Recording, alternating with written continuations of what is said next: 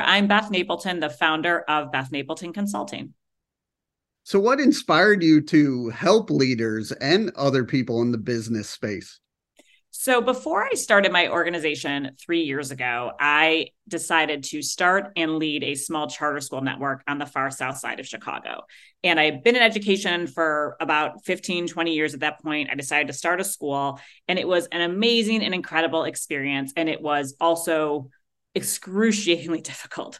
I was in that role from uh, 2011 to 2021.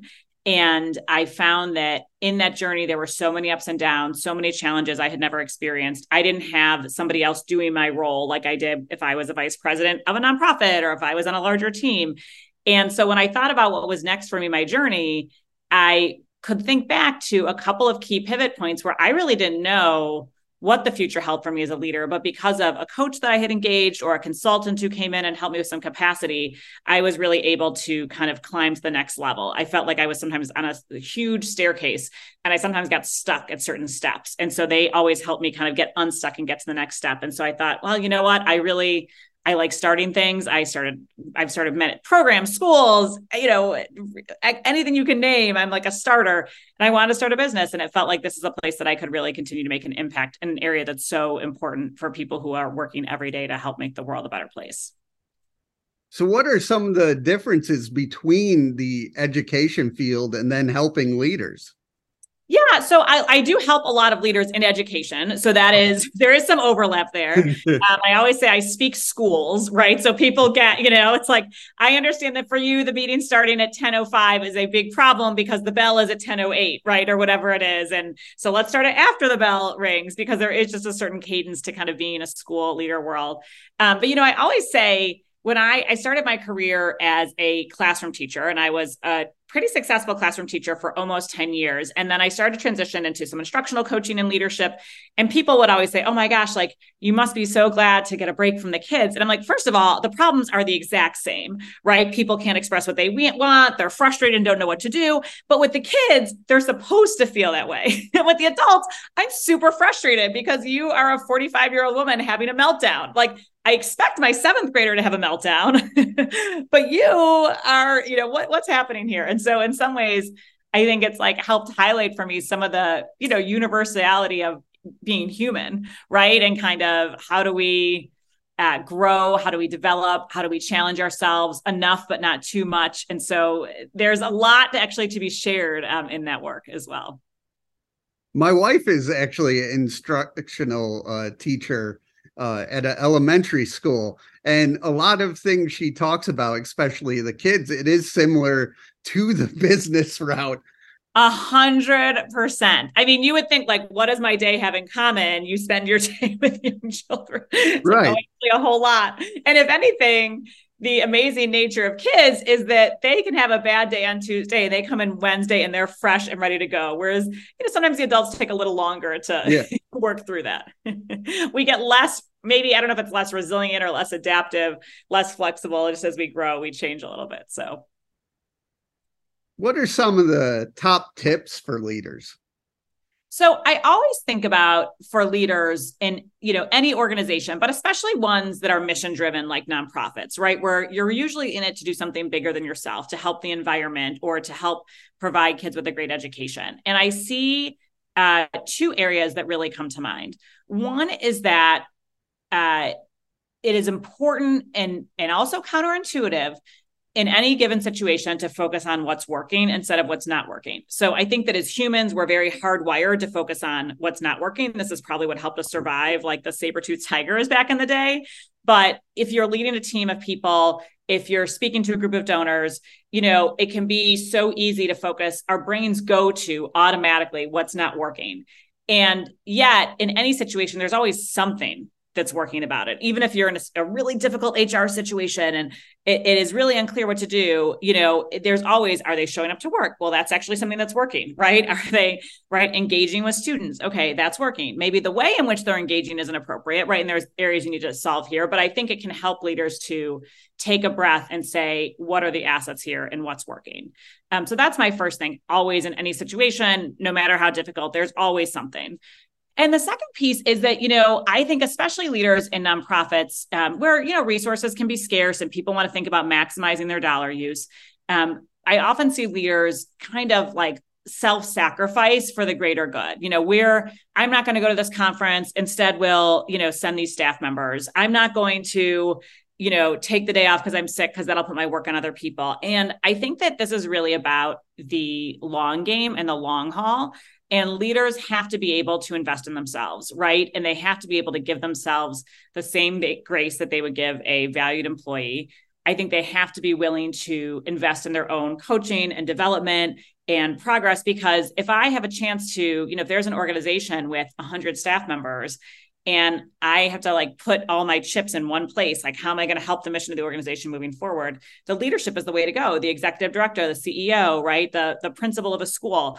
And I think sometimes, particularly the more humble leaders, which is like a wonderful quality to have, but it can prevent them from saying, no, no, no, like I'm worthy of this and my growth helps the organization grow helps my team grow helps my team be more effective. Because if i can make one leader more effective in that role i've actually just made life better for the you know 10 people who report to them. For me when i do interviews and uh, talk to all kinds of different people one of the most important tools i have is uh, empathy under uh, believing in people and talking to them. Uh, how important is empathy as a tool for leaders? Yeah, I think it can be really valuable. So, one of my hats that I wear is I'm a certified Gallup strengths coach. And so, are you familiar with the strengths assessment or uh, 30 seconds? No, yes, please. Yeah. So it's, you know, the Gallup, the survey company has done all this research and they did this research starting in the 50s and 60s about um, you know, eh, basically, what are do certain things come naturally to certain people? And basically, the answer is yes. And they found that that's often because you've been doing something over and over again, so yeah. you've gotten better at it, right?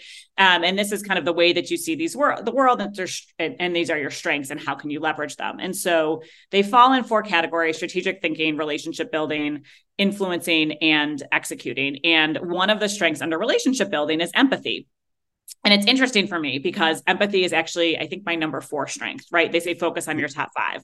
And so i hear that question and i think yes empathy has been so important right? It has helped me to understand this. But when i work with clients so sometimes clients will take the assessment and we'll meet one-on-one to discuss the results. I also do development with teams. So i'll like help a team to do their strengths and compare their strengths and think about how to use each other.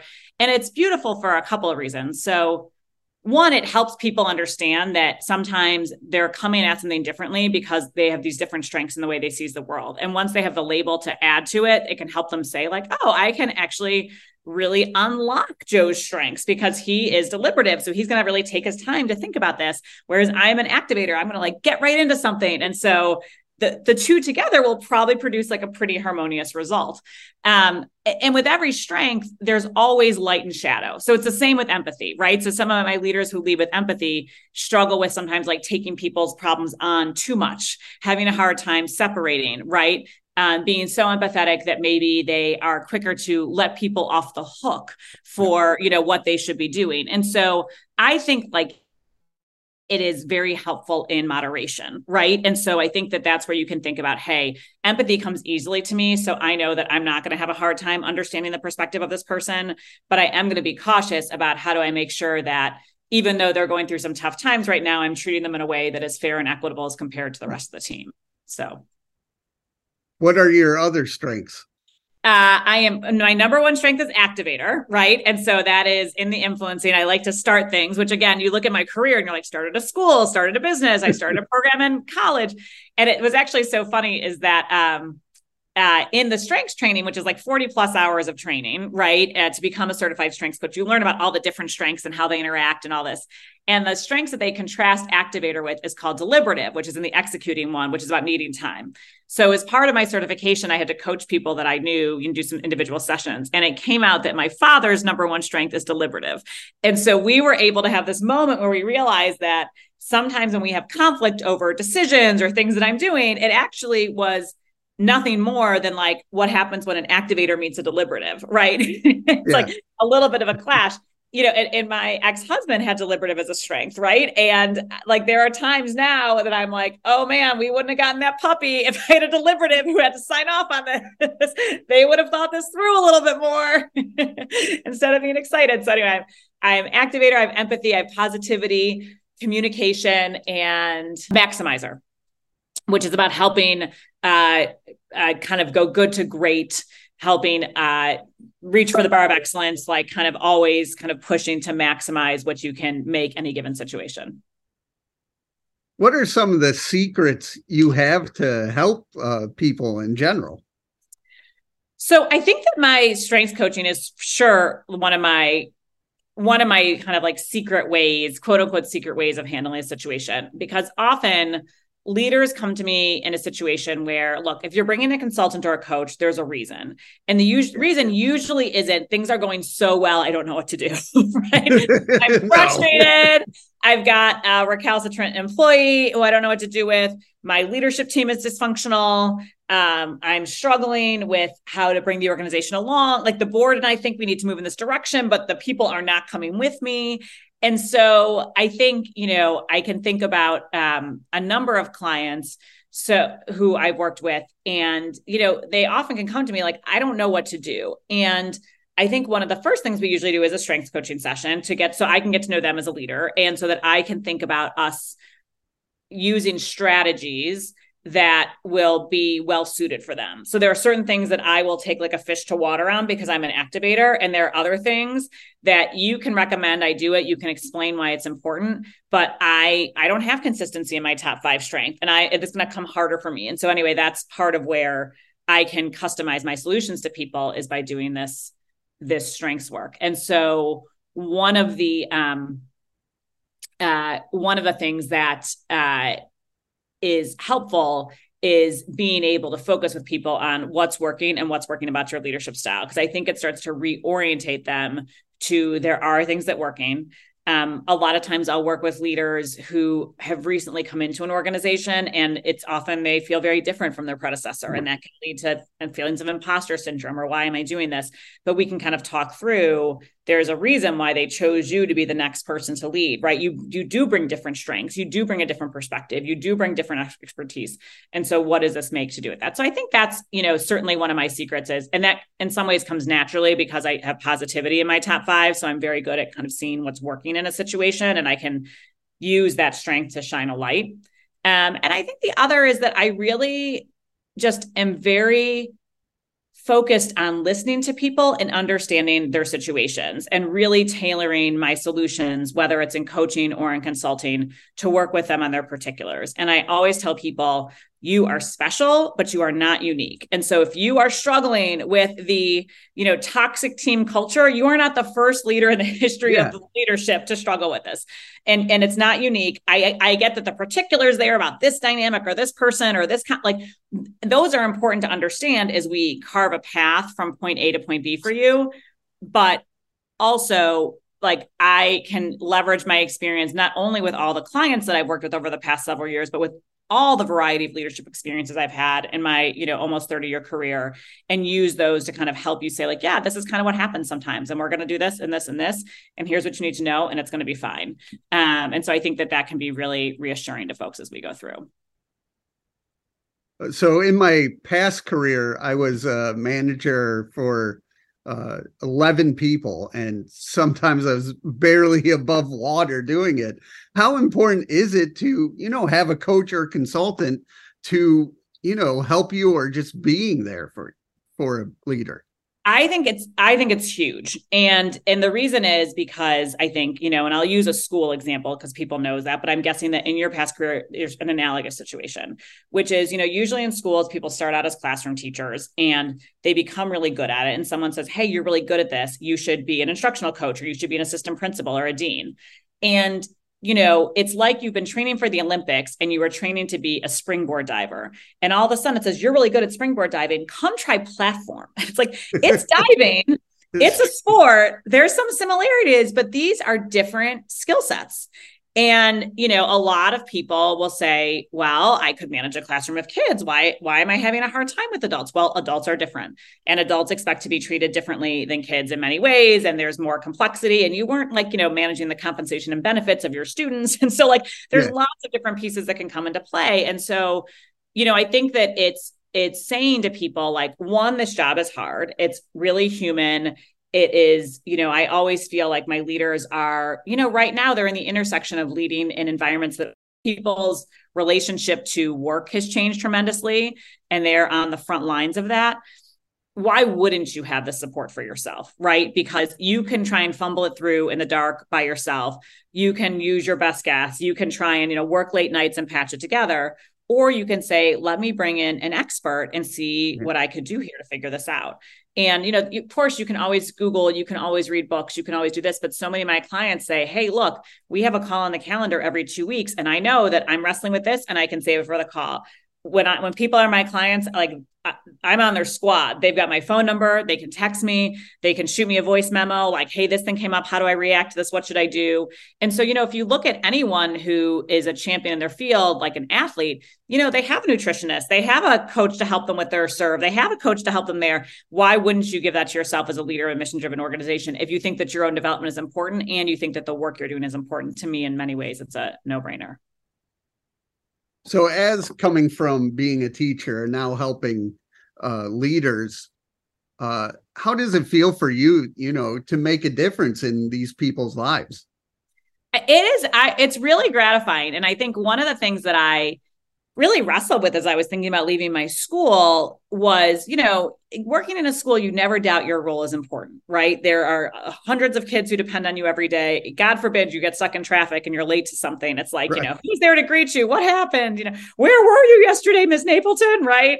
You know, I, I was, you know, the doctor or whatever. So I thought a lot about that. Um, where how can i get some of that feeling in my next role and, you know, just knowing that when my leaders come to me, they're often feeling, you know, can I do this anymore? I'm feeling burned out. I've tried everything I know how to do. And being able to work with them, usually in a one on one setting, sometimes by adding extra capacity to them by being a consultant and taking on some of the projects right now i always say to them hey you know if you're uh, like the difference between a coach and a consultant is like in the coaching relationship, you leave with the next steps. And in a consulting relationships, I leave with the next steps. Right. And some people say, oh, this is great. And then I also do something called coach salting, which is combining both. So we'll work together on a project where we'll create the plan, we'll do an analysis, we'll make up priorities and focus, and then I'll support people through the implementation. Because, you know, you can get like a real fancy PowerPoint deck with all these next steps. But if the team, you know, mutinies at the first meeting, you know, oh, what do I do with it? You're kind of stuck. And so I kind of help people through a lot of those inevitable bumps in the road that happen. So it has been um, really gratifying and really interesting to eh, continue to get insight into the the ups and downs of leaderships and the differences of each organization and the impact of the work they do and also the similarities that exist. I like coach salting. That's pretty good. You got to make a t-shirt of it. Uh, yeah, no, there's more coming. Yes, exactly. It has been, and honestly, that's my most impactful work because, yeah. you know, so often people in coaching say, "I love what you're suggesting. I know I need to. This. I don't have the time to do this. I want to be more clear on this hiring process. I want to figure out how to manage my team." And then in consulting, you know, I think you can just get it and stick it in a drawer. And so it really marries the two nicely. And we've been able to reach some, you know, people have like totally revamped their relationships with their board as a result of our work. They have gotten their organizations to be more goal focused, right? On the right outcomes, which is a big change management transition. So it's been super gratifying. Where do you want to see your business, say, in the next three to five years? Yeah, I think, you know, it's interesting. We definitely are looking to grow because we found the coach salting to be so terrific in terms of the ability to impact a leader in a relatively short amount of time and help set yeah. an organization on a better course. And so I think I'd like to see us really continuing to work with more and more organizations and really thinking about you know, I work with a team of people who I'll subcontract who are all practitioners in the field. And so I might have a organization that's grappling with some of their financial controls and I will assign a current CFO I know from my professional career to work as leading them coach salting through that process. And so I think that it's interesting to think about like some different areas that we can branch out to. You know, right now we kind of do general leadership and talent work, but could we do more with donor relations? Probably. Could we do more with community relations? And so it'll be interesting to see how the journey evolves.